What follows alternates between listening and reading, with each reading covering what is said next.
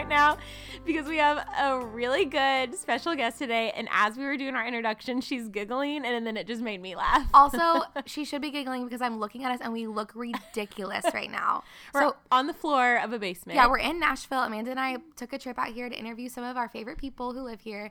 And we're in my sister's, like, I guess it's a duplex, but it's three stories. We're in the basement and we're laying on the floor with like pillows and blankets around us. I do want to clarify if I heard basement, I would think where killers would go to kill Oh, people. yeah, this true, is a very nice This basement. is a bougie basement. Yeah, this It is has a bougie rug. Yes. it has a a, chair, bed. canned lighting. It's beautiful. It's great, Yeah. but we're still laying on the floor in the basement, so we look absurd. But I feel comfortable doing that for this podcast because Savannah Locke, who is Say our guest hi. today, Hi, everyone. is a dear friend. And so I'm going to kind of give you guys an intro to her before we get into this. Typically, we do the intro before and then we invite our guests in. But Savannah's so fun and is just a perfect BB girl that I was like, you need to be a part of this whole process. So mm-hmm. here we are. So Savannah is somebody that honestly guys i just wanted to bring her on just as a wealth of knowledge of all the things i genuinely could not decide what to talk to her about. It was like a struggle because she's such a deep well of revelation and just she just carries authenticity i think would be the word i would use to describe it. Mm-hmm. You're so authentic Totally. in everything you do. And so there was just so many things i wanted to ask you but i, I landed today amanda and i talked about it and we landed on talking to her about vulnerability because i think mm-hmm. that what it is about her that I'm drawn to the most is that everything that she does, she tries to do it transparently and mm-hmm. authentically and just invites other people along into that process. And it's so inspiring. Like, you know, mm-hmm. those people that you read their Instagram posts and you're like, I can be real and it's beautiful. Like, you mm-hmm. make realness seem really beautiful. And in a world where I feel like the opposite tends to be the truth, where like the be- the better the filter, the better the mm-hmm. wording, like mm-hmm. the better it looks like my life is perfect, mm-hmm. then that's applauded. The bigger boat that I'm on. yeah, the bigger yacht that I'm traveling the world, the more it looks like I don't have a job and nobody understands how I pay for everything. Yes. That's the thing that's like valued, right? but Savannah, yeah. I feel like you make the mess look really beautiful. Totally. And it is like it's inspiring. So we're going to talk to her today about vulnerability and just kind of invite her to share her. I just want to pre- press play on your heart, honestly, and be like, what Yeah. God doing? Well, before we do that, um, you guys ask questions at the beginning of your podcast, so I thought I would ask you guys questions. Ooh, I love, that. Switch Love things it. around a little bit, keep you on your toes. You were such a so, baby. my first um, question is What are you guys having from Starbucks today? And then my second question is What is your favorite cheesy or non cheesy Christmas movie? I love that so much. Okay. Go, Mandy, So go. today I'm drinking a grande peppermint mocha Mm-hmm. with almond milk and only two pumps of the peppermint because hashtag syrup, hashtag two pepperminty. Mm-hmm. Um, and it's the first one of like the holiday season, so it's super yummy. You had like a twinkle in your eye today when I asked you what you were getting, and you said, "I'm gonna get a peppermint mocha." Like you had waited for this moment because we're again we're in Nashville and it's very it's very cold. cold. It has to be just kind of like the PSL has to be like chilly out. The peppermint mocha for Has me to be has cold. to be cold. I mean, that's so true. Yeah. Mm-hmm. I like knew you were so pumped about Yeah. it. PSL is to fall as um, peppermint mocha is to winter. Mm-hmm. Preach. I'm gonna put that on a shirt. You're welcome. and then my favorite Christmas movie is Serendipity, which I don't even know if this is considered a Christmas movie, but it's like a holiday movie. Mm-hmm. And I just love like oh wow, I'm drawing a blank. What's the actor's name in that movie? Isn't it John Cusack? Yes. John Cusack. Yes, I love him. And Kate me Beckinsale. And Kate too. Beck- which I don't really care for her that much. She kind of annoys me honestly. She's Steven's celebrity crush, and so I don't like her naturally. I feel I'm, like, whose dumb. celebrity crush is she not? Because she's She's so such a babe. beautiful. She's such a babe. But I'm like, bye. I really just like John. Yeah, I like John too. He has this nerdiness. Yes, about and I, and him. Cammy knows this about me. I'm a sucker for nerds. I mm-hmm. Oh, love you love a good nerd. I love a good mm-hmm. nerd, and John Cusack is that Hollywood Yes. nerd for me. He really is. So I love that movie. I just like love the like fate in it, where they like hit the elevator buttons and they could be together, but they just barely miss it because it's not the right timing. And then when it is the right timing, it's like the best. And I mm-hmm. always watch it while I wrap Christmas gifts. I love. I didn't even know Oh, that. that's such a mm-hmm. sweet mm-hmm. tradition. That's so good. Oh, that's such. That movie makes me want to go to New York every, Every time, time. I watch it. Yep. I'm like, I need to go to New York. I get a big ice I ice need to go to thing from Serendipity, Serendipity. which, yep. To be real, I've been to Serendipity a lot, and like, it's. I don't think it's actually that good. And there are always millions of people Right. there. And you're like, why are we all waiting in line for like a frozen hot chocolate, A which is hot good. But like, really? Yeah, but But you can have go to do it. anywhere. You have to do it. Okay, so I am drinking what Amanda's go to for Christmas season is peppermint mocha. My go to is anything gingerbread. So I'm drinking Mm-hmm. a grande gingerbread latte with two pumps of gingerbread, Mm-hmm. non fat milk, no whipped cream, extra shot of espresso. Oh, And it's oh, so good. Love it. Wait, Amanda, do they put whipped cream on the they peppermint asked. mocha? They Okay. asked, and I said yes today. Did you receive? Yeah. As I we should. received it. Today As was the day. should. Yeah, today Receive. it is cold. I'm in Nashville, Mm-hmm. but some days I'm like, mm, probably shouldn't do the. You know, I've had like a cookie with this, so Yeah. I'll say no to the whip. But today I was Today like, you said yes whip. but today I said absolutely. So good. Okay, guys, favorite Christmas movie. Like, okay, I have legit favorite Christmas movies, like ones that are actually good. Mm-hmm. But I'm just gonna share about a movie I watched last night mm-hmm. that brought me so much joy. I can't. Christmas Belle, guys. Is it B E L L or Oh B E like E? Beauty and the Beast. Okay, let me just hold on real quick. I just have to tell me the you. premise of this oh, movie. Oh, okay. Multiple things. One, it's called Christmas Belle. So unlike Serendipity, which you're like, is it a Christmas movie? Is Is it it, not? not? But it's clearly at Christmas. Like it has very, it's lots of Christmas Christmas things, elements, right? yeah. Christmas Belle, they're telling you it's at Christmas, but there's nothing else that has anything to do with Christmas. Like it's in California, so there's no Christmas vibes or feels. What? They literally just randomly bring up Christmas like a couple of times. I think just to be like, we can put this out at Christmas, so let's just tell you it's Christmas, but it's so irrelevant. the whole movie is basically a remake of Beauty and the Beast. No, but no. it's play. The lead girl is Haylie Duff, not Hilary. Haylie Duff. Sister. Oh. It. I could go on and on about this. It is like appallingly bad, which makes it appallingly good. Like I laughed out loud so many times. Mm-hmm. And we ended up going back, and so I was watching it with two of my friends, Courtney and Kaylee, and the guy, the lead guy, is uh, just God bless him. He's just a really bad actor, just not his mm-hmm. strength, you know. Yeah. He runs shirtless in the movie. We ended up timing it for a minute and 43 seconds. Within the film, he is running Stop shirtless. it. There's no point to it. They don't address it. It doesn't lead anything to the plot. He's literally just running through the vineyards shirtless for no reason. Everyone through the, through the vineyards. Then you know they literally filmed this in June. Oh, 100%. And you know yeah. they were like, "Hey, um, you're not that good of an actor, but you definitely your strength is that you look really good with your shirt off. So so let's just, you just play on run? that, you Why know? don't you just run through the beach? It is, and my favorite part, and you will now notice this if you watch it, they have a soundtrack, and I use that term so loosely. it is like if you got a keyboard from Best Buy and you played like no. the automated No. like piano parts. You clicked on play and just mm-hmm. went one, Yes. two, three. Yeah. It's that. It's the entire movie. It never stops. It's on a loop. It doesn't stop the whole movie. And it'll stop for like two seconds when it's like the track is just like refreshing. and it's not mixed to the point where it's so loud throughout the movie. Like it's if you focus on it too much, it'll drive you crazy because it's mm-hmm. all you can hear. oh my god. I what think you're on- saying is this is everyone's new favorite Christmas What I'm movie. saying is, friends, go watch Christmas Belle. Please tag us in it. I need to know your thoughts.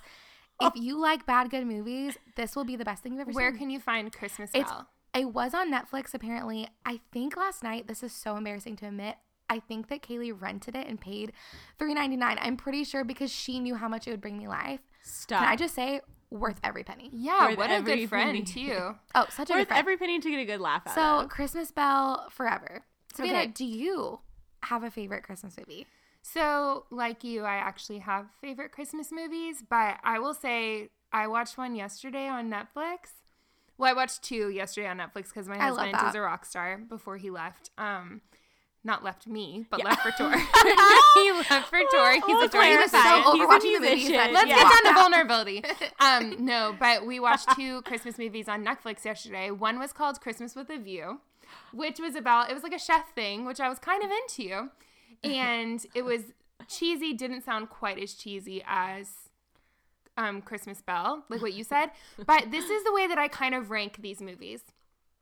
I came up with a point system. oh, let's so my it. point system is this idea of like plus 100 points if the main characters go from being strangers Okay. to making out at the end. So like plus 100 Oh, points, Good one. Yeah. plus 200 points for proposal oh, by the end, sure, for sure. and then plus 300 points for marriage, Marriage. kid. Yeah. Because my favorites this. are when it starts off and they literally don't know each other, but then you fast forward an hour and 40 minutes and all of a sudden they have a little kid running around. and you're like, how did this happen? Like, wow, and that it only that easy. happens in Hallmark or Netflix true. Christmas specials. Okay, so Christmas with a View was plus 100 points because they made it out at the end. Um, and then my second favorite one was called Merry Christmas. I love Merry Christmas. I love Merry Christmas. Okay, isn't it so it's good? so good. That is incredible. it's so bad good. Was Christmas Yes. Prince But- the one that was out last Okay, season? actually, I watched that one. I don't want to be like judged for this. That wasn't the worst movie that's ever happened. No, absolutely not. No, I actually kind of semi enjoyed it. Me too. I took like an unplugged day and I was just like, oh, no, watch Christmas Prince. yeah. Um, so I was I'm honestly super into those Netflix That makes me Christmas so specials. happy. And there's like an advent calendar one on right now that was super good. Oh. I've been getting into the spirit of things, so We should put like our top 10 cheesy Netflix I was Christmas gonna shows say- on our feed like in December when the time comes. And guys, if you're listening to this and you have recommendations, please please. DM them. There's nothing more basic during the holidays than a good Hallmark Christmas movie. Mhm. Absolutely. There actually, I heard that there was an app that you can like see them all and you can check them off as you've seen them. that's genius. If that's is not a real thing and I just made that up from a dream, I'm gonna do it right now Yeah. because that is amazing. Okay, so Savannah, what is your go-to drink at Starbucks? We have to know. Okay, so this is a little boring, but it could be twisted to be basic. I don't drink coffee, Oh, but I I, do have a drink I love from Starbucks. Let's it's hear called it. the Mint Majesty. I love Mint Majesty. Wait, Is isn't it? it Is it so kind of like is it kind of like medicine ball? Um, you, I heard you talk about that. I've actually never heard of that before until you. It's but so Mint good. Majesty is just like a regular tea, but I put almond milk in it, and it's there are two mints that you have. So at European you. Starbucks. I know, very European. There are two mint options. Don't get the first one. Always go for Mint Majesty. Mint Majesty. Mm-hmm. Okay. Well, see, you guys learn something new every single day. Okay, so we're super excited to dive into vulnerability with Savannah, but w- this is also a really cool thing is that she's an avid listener. And so because of that, we want to know what has been maybe your favorite episode or like something that you just enjoyed about the podcast, just literally anything. Like Really, anything this is goes. us just clearly fishing for compliments in your presence. We're like, Really, this is me being a two. Here, if you could just tell us what you love about us, that Tell would be me great. Words of affirmation. Well, the fact that you listen honestly alone makes me feel really. it validates me oh, I because listen to every single. You are very so smart. much. You're a smart human being, and like your writing is incredible. And so when I knew that you listened, I was very flattered, but also very insecure very quickly. I was like, I was like, your words are so Yes. Oh much gosh, higher you than guys mine. are And we say like fester and like I make up words, Savannah, that so was it's a not good hard. situation. It is was. Fester what you call when you go shopping in the woods? Or like now get- it is. no, that was iPhones? foraging. That was real. Foraging. But Okay. foraging really is foraging, though. Okay, so that is an actual word. That is for- foraging is foraging. I knew See, what I that had gotten those mixed up, and I thought in my mind I've been envisioning you going into the woods, grabbing things, and calling it Festering. I like that I though. wish. So It- we'll that's roll with it that. was. Festering. Fester was like I meant to say like thinking about. I still don't really fully know, but like thinking on something, like and you know what Brewing I thought? The word that I you meant. should have used was marinate. Yes. that, yeah, that is the word I was looking for. That's what you were trying That's to say. That's what you were trying to say, and it just turned into Fester. This is the longest But- conversation about a non-word that we've ever had. This has been months that we've. This might clarify things for people, though. Wow, thank you. now Guys, that they thanks know. I can't be the only one in. in the world, you guys. But I will say, okay, so favorite moment on like a serious level would probably be the one about dear 20 year old me or whatever. So the idea of like going through your 20s, because I think so many people coming out of college think that there's a linear timeline that we have to follow. Yes. So mm-hmm. get out, get your dream job, which like rarely, if ever, happens for someone mm-hmm. right when they graduate, and then you find the spouse and you find like the perfect wedding venue and perfect wedding dress, and your family's perfect. And this idea that it's not linear. So I thought that was a really encouraging episode to know that everything is messy and this is just mm-hmm. life. Like no Yeah. one's life actually follows a linear timeline, even if it looks that way on social media or even if people project that forward. Um, and then I would say the funniest thing is from a couple of weeks ago whenever you told us to um, slow down the time of the podcast to half. And listen, you guys, go back to this episode, The Monster and Us, right? Mm-hmm. yes. Go back to the Monster and Us. Listen to the intro. I'm begging you. I will never lead you astray when it comes to funny things. This is so good. And Amanda just all of a sudden starts talking about like, oh, my friend told me to slow down the podcast and listen to us talk. And then I think she gave suggestions of where to go, but don't do it there. Click on the half timing and it will slow them down. And they both go on for like five minutes about how they've never done drugs. and and have we sound so and we sound drugged out. the irony is that we sound high off of our minds while Cammy we're talking was like, drugs. I've never done drugs. That's exactly what it, it's like. So, guys, it's gonna be okay. Like, I have no, I can't even in my wildest dreams think of how I would actually ever sound like that. But mm-hmm. listening to it back is so trippy. Yeah, It really is. So those are probably my favorite couple of moments. There are other specific moments I think of, but just as far as broad strokes, like if people are new to listen and they want to go back and listen to a couple of things, then I would say those episodes. That's so Love good. it. Thank you so much. We're so happy you're a listener. I love Yeah. that. So Savannah, you were, you know, kind of sharing like that the episode about the 20s really spoke to you and just that I always say like 20s is your fighting years, like you're just figuring out how the heck to do this thing called adulting and just getting through life. So I know for you, just from like the little bit of time we have gotten to spend together, you've had like so many different seasons, I feel like in your 20s, like li- doing totally different jobs, living in different cities, um, pursuing different dreams, dying to dreams, letting them go, having new ones be built, like finding your husband. Can you just kind of share uh, to our listeners, honestly, whatever you feel like they need to hear, but just a little bit of your story and how you got to where you are today? So right now I'm 27, so I'm still in my 20s.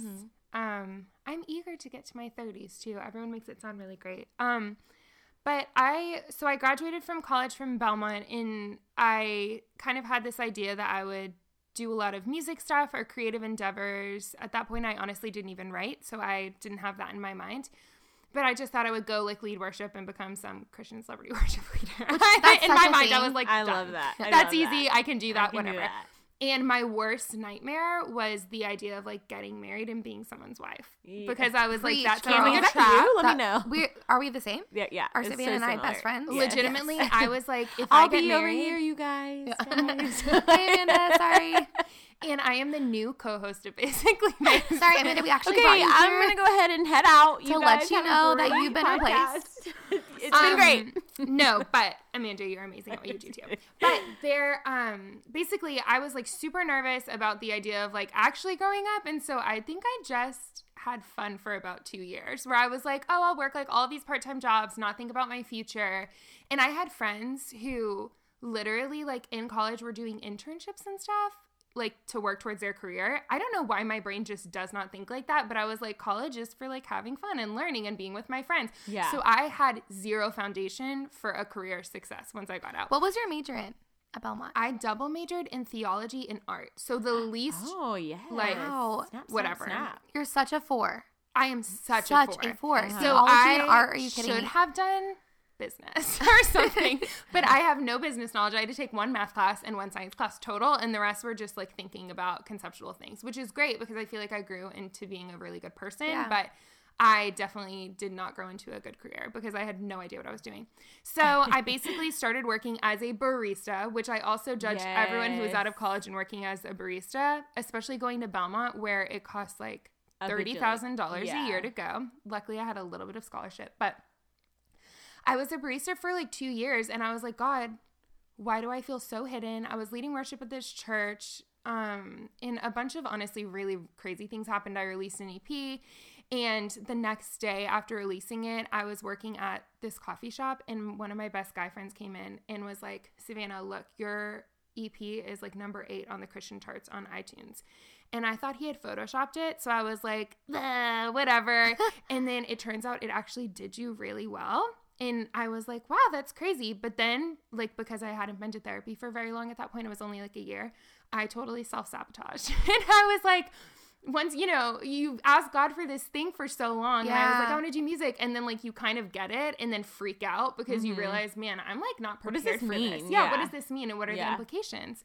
So I basically freaked out. I had all of these meetings with all of these really professional people, and I am not that way. But I Which is like why I, I love needed- you because again, so authentic. Not and I would end up in these meetings with these like music executives sobbing their brains out, like talking about their family trauma and stuff, which is so because you're such a counselor. Exactly. Totally, but definitely as far as like stepping forward in your career, Mm-hmm. not necessarily a strong suit. And so I think God was honestly protecting me because everything literally fell apart. Two years later, I met my husband. Which can you please, yeah, share that story because I love that. I don't think you've heard this, Amanda. No, I Their I love either, so I'm story excited. is so cute. So Todd at that point was music directing for Passion in Atlanta and they went on tour like as a band a lot. And he was playing at Bridgestone Arena and a pastor was preaching there that I like really really loved. And so one of my good friends is also a music director for another band and they were playing at the same show. And so this friend was like, "Hey, like come, I know you love this pastor.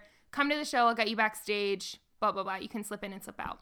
So I went backstage and met this pastor and I was like freaking, Freaking out. because I was like, this man, you have changed my life. I called him my virtual shepherd for a while. Yeah. And um, I was just like on cloud nine, whatever. And my friend was like, "Hey, do you want to come back and meet the Passion Band?" And I was like, "No, it's fine. Like, I'm honestly doing great, thank you." And he, for some reason, just pushed it. And I feel like it was probably just God, Totally. being like, "Your husband's in there."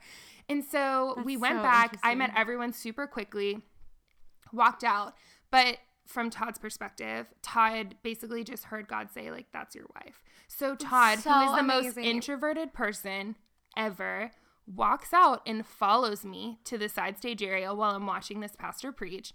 And he keeps on trying to start these conversations. And I was like, hey, and I literally said at one point, like, hey, I'm here to see this pastor speak. Excuse, so if you could just quiet it down Hey, um, in if you're trying ear. to impress me, this is actually really annoying. Yes, Yeah. and he was like, he like made a joke or something like that. And now knowing him, it is so out of his comfort zone and character to like. you probably feel so bad because you're like, oh my gosh, that took everything took in him, and I basically rejected and him. he is the best thing that's ever happened to me. So the fact that I was like, see ya. And so afterwards, he like basically started talking about like a little bit about his story and his testimony and how God healed his like hand and let him like because he had tendonitis and so he like now gets to play And- keys and how yeah, he's thankful a he was. phenomenal keys He's player. amazing, yeah. And I literally was so distracted by this pastor that I was like, well, I was like, thank you so much. I was like, thank you for being so sweet to me, but I've got to go. So I left and didn't even say anything to him. I didn't even remember his name. So my friend who had invited me there texted me when I got home and was like, hey, so this guy asked for your number. Is that okay? And I was like, who would have asked for my number? I literally Oblivious. yeah, it's so oblivious. because in my dream world, I would be getting married when I was like 35 years old. totally. Which that was me, Savannah. We're so Joanna similar. Gainsing it and Yeah, like having oh, a baby at yep. 37, Yeah. maybe another one at 40, Yeah. and Yeah. just like living my life. Which, by speaking of Joanna Gaines, her like her oldest kid is at least twelve or Yeah. something. So that Mhm. means she she started somewhat early, right? I'm trying to just think of like no. I don't know. Oh. She's 40. And so I think she probably started when she was 28. Oh, that makes sense. Yeah. Okay. Side note, I was just trying to Yeah. think about that out That loud. woman is always in her Zen den. I just love her. Yeah, But but anyways, doing it all. Um, so literally my friend was like, Yeah, so this guy's for your number, is that okay? And I literally didn't know who it was. So I was like, Sure, that's fine. I was like, as long as he's not a Christian musician. Because I really didn't want him to be I didn't want to marry a Christian musician. Wow. And Because you lived in Nashville, so you get what that world is. Yeah. Yeah. Oh, totally. And my friend was like, he's not like typical musicians, which is also true. Just like Todd is never gonna like roll out in like leather pants and like No. a crazy hat or something, which is fine if you care about fashion. But I would not be into that yeah. yeah. because I I need to be the person who cares the most about the way that I look, and I don't care really about the way that I look. So we need low maintenance people in my house. So in my house. yeah, and Todd is the definition of that. So Todd called me the next day and he was like, Hey, I'm playing a show. He was playing with Christy Nockels the next week in Nashville. He said, I'm playing a show with Christy next Wednesday. Can I take you out on a date afterwards? Bold. So bold. We went to Pinewood Social and So cute. in the middle of the date, like I just felt peace in my heart and I knew I was going to marry him. so I have a video from when he went to the bathroom at Pinewood. I sent it to my best friend and I said, I'm going to marry this guy. I just knew it. Do you I still love have that video? Yeah. We played it at our like engagement, whatever. I can't. That's this is really so basic. cute. we It got is- married. We met on August 4th of 2015. We got married on April 4th of 2016. We met and got married in eight months. I love that so much. Yeah. That is Honestly, for most listeners or people, I'd be like, that's a horrible idea. Mm-hmm. But for Savannah, like, you just know so deeply who you are. And I know Todd is the same way. So it's like, I feel like y'all just were running after the Lord, completely like sure of your identity. And then just looked at each other and were like, yep, this will do. person. This works. It's so Yep. true. And for me especially because I was such like a wild person, like not a, like whatever with partying, but just as far as like I wanted like my own freedom and whatever. So the fact that I was like I want to be tied down to you, like I want to do life with you, Yes. was huge. And he lived in another city too, so he was in Atlanta, and it was really hard to date. So it wasn't like it wasn't convenience at all. It was like this is who I'm we drove to marry. every weekend to see each other Mm. like to chattanooga Wow. or to atlanta he would come up here and so but it was literally like we know we're gonna get married it's just a matter of when and we had to wait until his um, touring was over that spring and so we got the only option was to get married on a monday night so we did yes, with 30 people it. and Wow. yeah we got stuff done Okay, so then right when you guys got married, Mhm. a whole new season for you because you moved, moved, to atlanta, Talk about that and then how you got back here and just what the past couple years have been like. So How long have you we- been married? um we've been married for two and a half years Okay, and has he been touring that whole time? He's been touring the whole time. Wow. Mhm, Since I've known him, he's toured. So I moved to Atlanta because he was still at that point a part of um, Passion. And um, to be honest, it was definitely, it is still to this day, definitely the hardest season of my entire life. It was eight months of living in a new city with, I didn't know anyone. this was my LA. This yeah, was, it was your same- LA. Ex- It sounds just like that. And I basically had no foundation, no community, but there's something so sweet about that, which I'm sure you can attest to, Mm-hmm. of God uses it to help you just rely on your spouse. Actually, remember we talked on the phone for You're like so two hours and I was driving yes. somewhere. I don't remember. Was this when you were in LA? No, I had moved. I think I had just moved back. You had just moved back, and I had just and she had moved just to moved. Atlanta. And she was like, wow. So and I- to like share. yeah, like- and we just yeah, had this cool. beautiful conversation. And I, I remember talking to you and having this like kind of like bittersweet feeling in my heart for Mm. you because I was, so, I knew how hard it was going to be, but I also was so Mm. excited for you because I knew what the Lord was going to do through that. And I knew like what a sacred and like holy time for your husband and you and just for you and Jesus that was going to be. Yeah, because Todd was, I mean, he was touring too. And so it's the same with I Stephen would working a ton. go, this is not a lie, I would go like five days without seeing another person. Wow. And I, there's something like that sounds romantic about that. And I'm sure like you being a mom that you're like, man, I would love to have five days alone. Yeah. And that sounds good. But like when there's no other option, like Then it- when it's then because it you becomes literally more like have anyone. depressing easily. Yeah. Yeah. And I, When you're not choosing that, it's like yeah. when it's not a choice Mm-hmm. exactly and it was like it was such a brutal season where i made friends with this guy who um, worked at an antique shop a salvage shop down the street his name was billy he had a glass eye I love Billy. so i would go see billy every couple of days just Shout out like Billy if you listen to our podcast. I would love if. Billy Oh. listened to it. Literally, I'll paint the picture. He wore jorts, jean shorts. He's Yeah, he probably in his 50s, late 50s, no shirt, and had a glass eye and long, long gray hair. Absolutely. Not what you were picturing, right? No, not Honestly, I love him so much. Yeah. Me too. And he, I call it sonar therapy, where you just walk into like sometimes people go to Target or Barnes and Noble, whatever, and you walk in and you just need other people's like radars to bounce off of you, just to remind yourself like other You're people human. exist in the world. Everyone's Yep. living their lives, but like it was seriously brutal. So I basically at the end of that, um, I just wasn't thriving at all. Like I couldn't I, I just couldn't make community. Like I couldn't make friends. It was terrible. So by month six, Todd was like, "We're not thriving here," and I was like, "Thank God." Thank God you realized that because Yes, because I was like crying all the time and just Mm-hmm. that loneliness, which I think God uses, but I don't. It's not a long term thing Thing, for us. We yeah. need each other, and so we just essentially prayed, God, like, please get us out of here. And so Wow.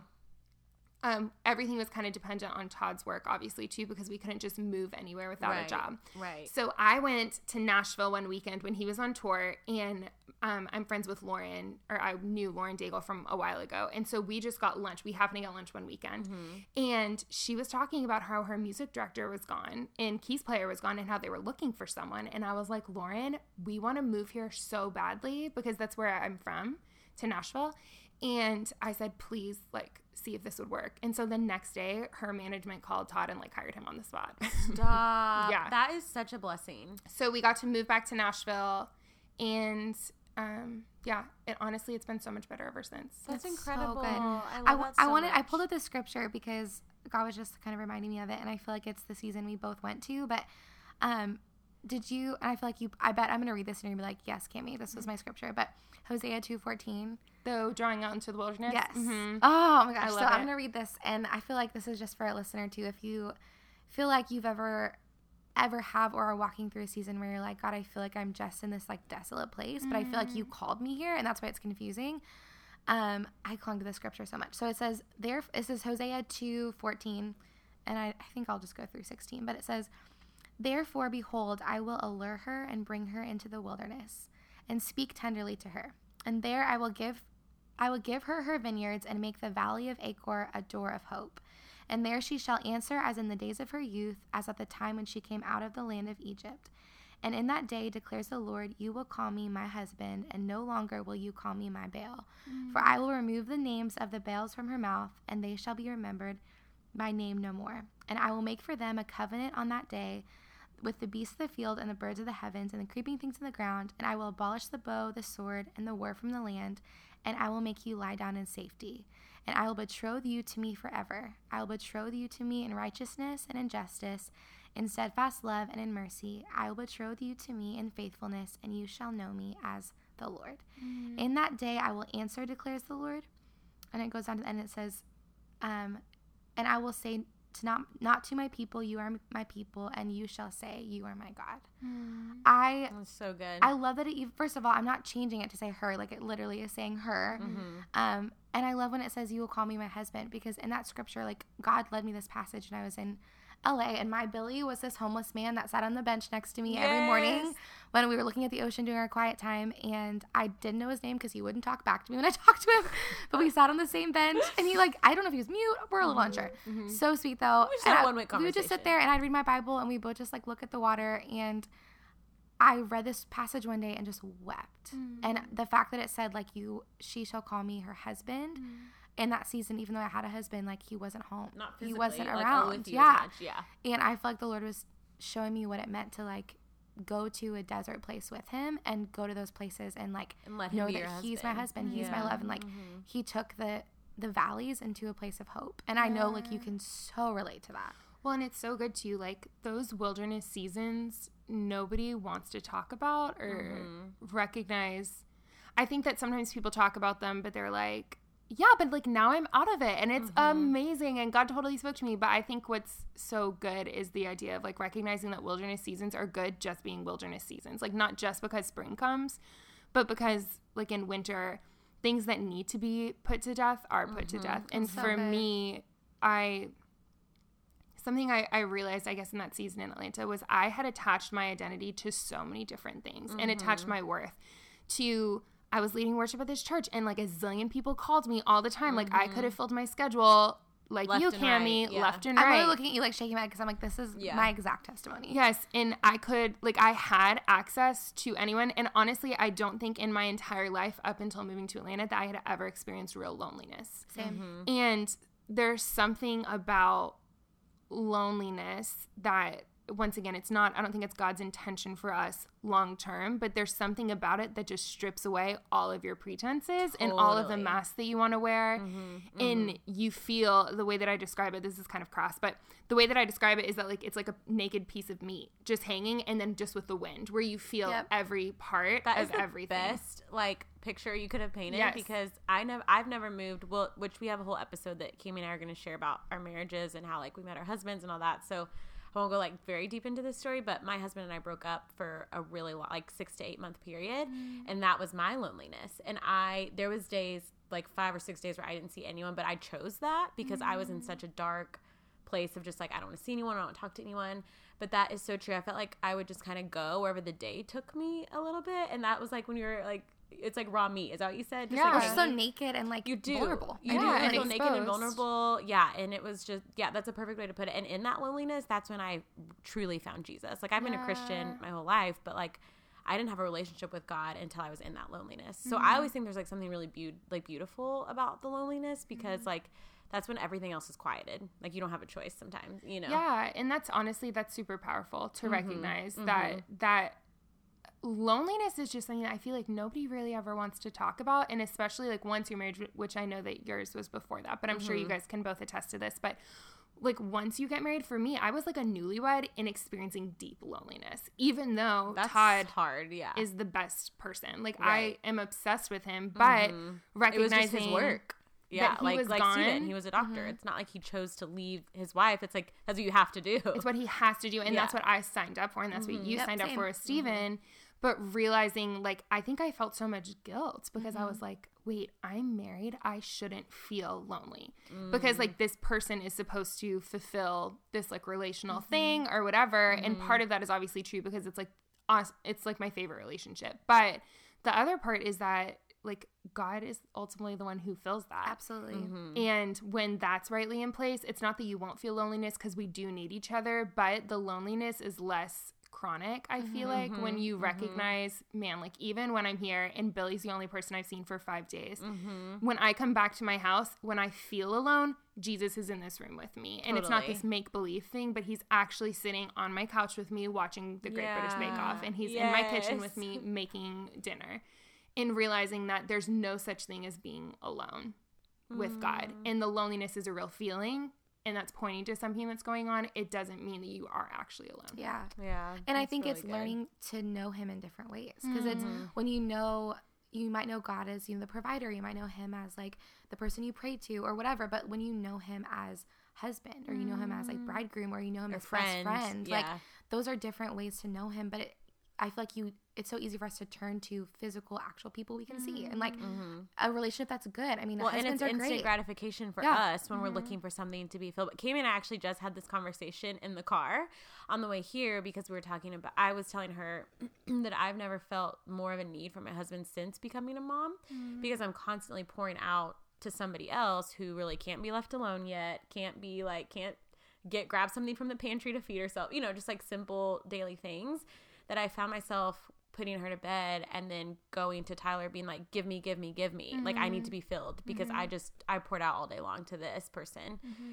And I like quickly realized like that's not your job. Like our jobs are to enjoy one another. Like you shouldn't be filling me up and me like waiting to finish my job so that you can fill me up. Like that's not your job. That's putting way too much pressure on you. Like so yeah it's just the your relationship with the Lord is so important when it comes to feeling that way Well, I don't mm-hmm. know if you felt this way, Savannah, but hard thing for me in that season was you want to be open with your husband. And so you want to say to him, like, hey, I'm struggling with feeling lonely and I'm struggling with this and this. But then it's also like you don't want them to feel guilty because you totally support their calling. And it's like, mm-hmm. you know, Todd was made, he's getting to travel and play keys and MD for these amazing Christian artists that are blessing the world. Like, mm-hmm. and I know Stephen was made to be like a vessel for God to use to heal people and like he was called to mm-hmm. be a doctor. So I never wanted him to feel guilty, but at the same time I'm like I need to be real and to have you know that this is where I'm at. And it was mm-hmm. so hard because you finding that balance is really difficult, you know? But it's so good too because at the end of the day, we think, oh, I can either support Stephen in his calling or I can like be selfish and crazy. Do you know what I'm saying? Yes. Where we think it's either one or the other, but the reality is is that it's both. So like you mm-hmm. you felt lonely and Stephen was in his calling. And you mm-hmm. needed to express that and simultaneously support Stephen. Yeah. And neither mm-hmm. of those trumps the other, but both of them are mutual. Yeah. And that was a huge thing for me because I think obviously when you first get married, it's just a cluster because Yeah. it's just so confusing Yes. and Yeah. you're Everything's just you're lobbing each other's pain at each other. But um, so true but when we got married, like it, it, our first year of marriage was so awesome though. Like it, it was really holy and sacred. I feel like, but um, when I would Todd would leave every time, I like dreaded it because I was like, oh my gosh, he's going. Like I've had a weekend with him, and now I have to have five days by myself.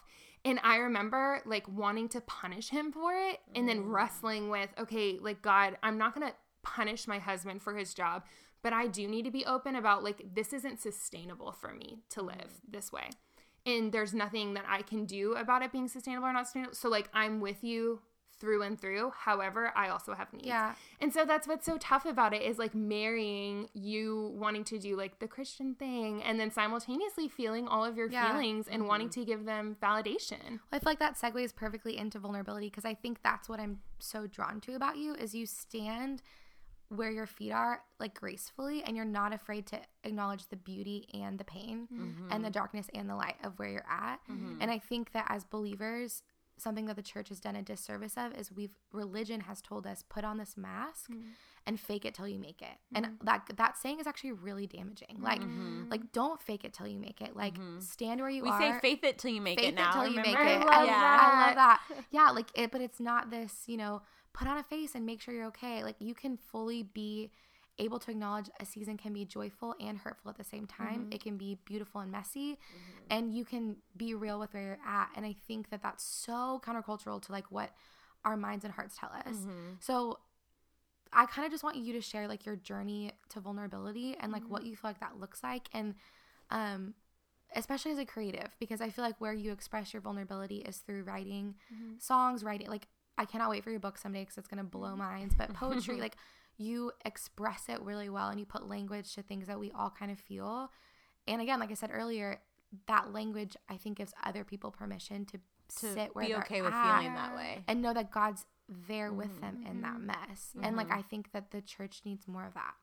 Yeah, more empathy. Oh, for mm-hmm. sure. Yeah, and that's what I. Thank you for saying that because Yeah. I, I feel like if I wanted my life to embody like one quality, it would be empathy. Where Mm. Which it totally does. It Yeah. does. Yeah. No, thanks. Um, so as far as vulnerability, I mean, I have been going to the same counselor, which you guys know that I'm obsessed with her. I've been going to her for now six years. And it's definitely fluctuated like from every week to every month to every couple of months. And then when Todd and I got engaged, we went to her together too. So she's played a vital role in our lives. And I think that she's just helped me understand why God created us to be vulnerable mm. creatures. And that when we, Brene Brown talks about like selectively numbing. So what we try to do is say, this is only a happy moment. Like, and this happens around the holidays all the time. Like, mm-hmm. where we get into Thanksgiving and Christmas and we're like, we have to be 1000% happy and nothing sad is happening. So then you numb the sadness. But then what happens is that you're just numbing your entire heart and then you can't experience the full joy. Mm-hmm. And Wow. so realizing that the way that God intended us to live and the idea of like that God has given us abundant life and life to the full, mm-hmm. that what if that means that we're able to live with our whole hearts and let our whole hearts be affected by life? And when you were talking earlier about how seasons like where they can be super joyful but also super super sad, I would say like all seasons are like that Yeah. Yeah. It's all so true. seasons are blends of highs and lows Mm-hmm. and there may be moments of like just extreme ecstasy or whatever but at the end of the day like everything comes with a mixture of everything else Yeah, which so that's good. I feel like that's what makes it so beautiful. Is like the beauty in the mess. And we've actually talked about this. I don't remember what episode it was in, but we talked about we put it in our we put it as like a quote on our Instagram, but it was something along the lines of we like have to let go of the need to categorize things. So mm. like this makes me feel sad. This makes me feel happy. Like I can only be happy at Christmas. I can only mm-hmm. be and it's like when we're willing to just like live and like be free and who God's made us to be, like we can feel all those things without the pressure of like, okay, this belongs here in my feelings, this belongs here. It's like all of it together is who God made you. And like being able to live it with him and like walking next to him versus like doing things for him. Mm-hmm. That's so good. Yeah, it just reminds me of there's this um, saying, and I'm trying to remember what the exact measurements were. So if you want to Google this and get the actual measurements, great. If not, I'm just going to kind of play around with it. But I've heard a therapist talk about how one cup of water can create enough fog to cover like eight square um, city blocks. So the idea, like all the way up to the tallest skyscrapers and all the way through to eight. Whoa. eight Are you blocks. kidding me? Yeah. I'm like, what? It's something crazy like that. And so you can Google it once again, but it's something wild where one cup of water can create that much fog. And that's how I feel about when you were talking about like categorizing and whatever. I think a lot of the times the reasons why we try to categorize it is Mm-hmm. because there's some sort of like pain that we're not willing to Go deal to. with. Yeah. So it's like around once again around Christmas time. This happens a lot with like families and family dynamics Mm-hmm. and relational things and disappointment, nostalgia and all that. When you walk into these situations and like something negative pops up, you just immediately suppress it Mm-hmm. Yep. and say, "No, this is a happy time." We're Like, not going to talk about we're not going to talk about Yeah. that. But what ends up happening is that it just puts more and more water into that Mm-hmm. glass and then it creates more and more fog in your life. Totally. Where all of a sudden you look around and you're like, why do I feel hazy? Why can't I explain how I feel? Like what is going on in my heart? You know those moments where you like look in your heart for so long. and you're like, God, I literally don't know what's going on in here. I think that that's what it is, where it's like when we're unwilling to deal with, you know, the glass of water, it just creates more and more confusion in the long term. Whereas if we would just willingly recognize, like, hey, going into I don't know why I keep on thinking about Christmas. Maybe some listener needs to hear Yeah. this. This idea of like going into like the holiday season when you're looking at these Hallmark movies and whatever, keep them in their right place because at the end of the day, It's like movie. Hallmark movies are movies Yeah. and it's a fictional story and keep Instagram posts in their right place and Instagram proposals in their right place. Yeah. Because at the end of the day, you just don't know what's happening behind the scenes. Totally. And I think about even with like my engagement, the pictures were like amazing or whatever. But I like had a couple of breakdowns during that day. And of course, I didn't post about that. I did Mm, Yeah. later on, but I didn't that day because I was excited genuinely about getting engaged to engaged to- Todd. yeah.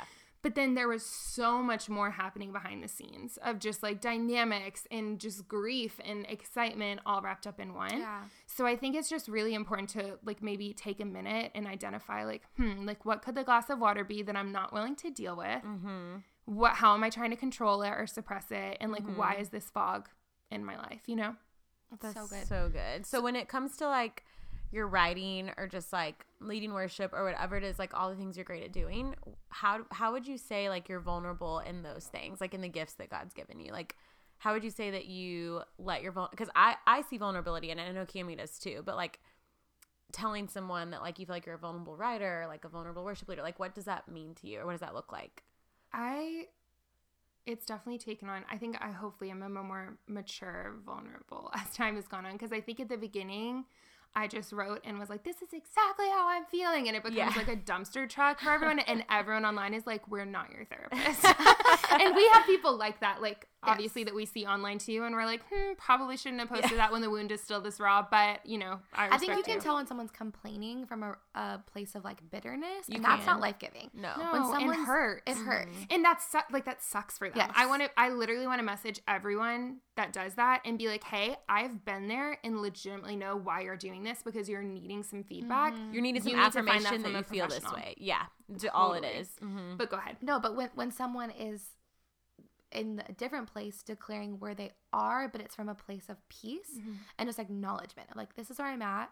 It's not perfect, but I'm just gonna like put this out there and Mm-hmm. I'm like gonna show the beauty and the mess in it. I feel like that's such a different type of, of thing than just like dumping on people. because that's like in hopes that it blesses somebody else. Yeah. Like you have a be- like you have a higher like mentality it's behind unifying. it. It's yes, like oh exactly. I'm there too, or I've been there. And that's you wanting to bring community. people together versus Yeah. tell me that I'm right. That's like a totally different thing. Yeah, like seeking out affirmation Yeah, and- versus using it as an active. And I feel like you do that really well. Like you, I, whenever I read your posts, whether they're like long, short, like deep, a little bit like lighter, whatever, I never feel like you're looking for affirmation in your mm-hmm, feelings. Like I mm-hmm. really do feel like you're you write in a way where it's like, hey, we've probably all been here, and this is how I hope it like blesses you. Yeah, and I think that's like I think that's why writing feels so safe to me right now and maybe a little maybe too comfortable because I can see, especially writing on Instagram, which I feel so called to social media in this very bizarre way,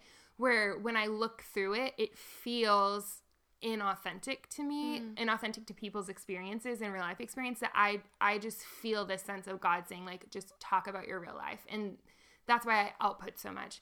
But it's hard because I get immediate feedback, which I'm sure like you could probably relate to like photos that you've taken and like you mm-hmm. maybe songs that you've done and mm-hmm. like videos that you post from you like singing at the prayer whatever mm-hmm. it is. Yeah, But like there's something good about that because you're immediately able to like minister to people and mm-hmm. God's immediately able to use those words. But then there's something hard about it because you just constantly have to keep your motivations in check of am I a checklist that I use for myself and it's not like a literal one that I put on my mirror. But I often think through am I posting this for one specific person to see because I don't want to do that. Yeah. So if I'm hurt against Cami mm-hmm. and she's hurt me in a way and I write this amazing thing about why she's wrong. Do I want to post that so that she sees it and feels convicted? No, mm-hmm. probably just need to deal with that in private. Mm-hmm. Mm-hmm. And then the second thing is, am I posting this because I am if a real life relationship is at odds? Because I've seen that in my own life and like I don't know. I think I still deal with shame around this of this idea of like if me and my husband are like fighting or if me and my best friend are fighting and that feels unstable to me, it mm-hmm. is so easy for me to turn to social media to post something and for people to be like, you're amazing. You know oh, what I mean? it's it's it really is instant gratification. It's like a hundred percent. Yeah. So you just constantly have to like keep that in check of like saying, okay, when is this like an act of service and when is this a self-centered thing and not even like oh you're so self-centered but more like trying to heal a wound that isn't someone on instagram's to heal Totally. Yeah. And, And, yeah. someone who could be a stranger, potentially. they are strangers and yeah. like what this last honestly the last couple of months has t- taught me about that even is that public opinion changes fast Mm-hmm. because like two and a half months ago i wrote something that so many people got upset about and people were like flipping out and the facebook moms wrath were like against me and people said That's like so some real. of the most brutal mean things that have ever been said to me and then two weeks later, another post went viral, and then all of these followers came and were like, "You're the best writer that I've ever read." So learning to take Wow. everything, praise and criticism, with a grain of salt, and recognizing, you know, like God and I, we're okay. And if He needs to convict me, He's going to, and I'm just going to stay on track with Him. Yeah. Todd and I are okay. My therapist and I are okay, and Catherine and I are okay. You Yeah. know, like I have those main people. That's so good. So do you feel like vulnerability, at least for social media, was something you naturally just like did? Or was there a moment where you made a decision of like, you know what, I'm gonna be real. Like I'm done with this. I think it's just like an overflow of like what God has been doing in my own so life. good. Of just saying mm-hmm. like, you know, I'm like not going to give way to this idea of success and what success is supposed to look like. And like I'm one of 5 kids. Oh, I didn't know that. Yes, I and my didn't know that either. yeah, and my parents have been married for whatever, like 38 years or something like that. Anyways, everyone in my family is super successful. Like everyone. Like they do so well and they're honestly so gifted at what they do. And I've always just kind of been like the odd person out in that sense of like not really valuing the corporate ladder or whatever Right. because I just don't really have that in me. And I think that once I, especially like got out of college and God was really like growing me, I just realized like this is who I am and I'm just going to be that way across every spectrum. So beautiful. Okay, so last question. Um, I just want you to tell our listeners and tell us, because we're sitting here and I want to know, how do you feel like you live a more vulnerable life? Like if you were to give somebody just some encouragement on how to become more vulnerable, what does that look like? And then also, what do you think that that gives them? Like, why would we, why? Because I feel like for me, vulnerability, like, it seems so countercultural and it, everything in me tells me to like protect and to not mm-hmm. like live that way. And I feel like there's honestly been times where I've been vulnerable and then I'm like, oh, that just hurt, Mm-hmm. you know? And so it's hard for me to want to continue to step out in that way. Mm-hmm. Um, so I guess why and how are like the main questions I'm asking. Who, what, when, where, and Who, what, why. when, where, Yeah. why? I read every single Brene Brown book, first of all. And then, second of all, that is just such a loaded question. I'll say the couple of things that came to mind. Yeah. So, I would say it's impossible to love or be loved if you're not vulnerable. And so, the idea, like what you were talking about, like just armoring up, and that's, I think, a term that Brene Brown uses. And that's what we do as a strategy to keep ourselves safe. And all of mm-hmm. us learned how to wear armor since we were kids. Like with mm-hmm. whatever lie Satan told us, or our parents told us, or whoever, a teacher, mm-hmm. we then chose to self protect instead of get hurt in order to survive. And then when you get in your 20s, you're still wearing this armor from when you were like eight years old. You know what I mean? And God's call to vulnerability, I think, is a call to take off the armor. In one of my favorite illustrations of that is like Jesus on the cross, like this idea that he was a naked man on this tree spread like wide for the Wow. world to recognize that God loved them. And it wasn't this self protective way of loving us or a safe way of loving the world. God put himself 1000% out there so that we could experience him fully.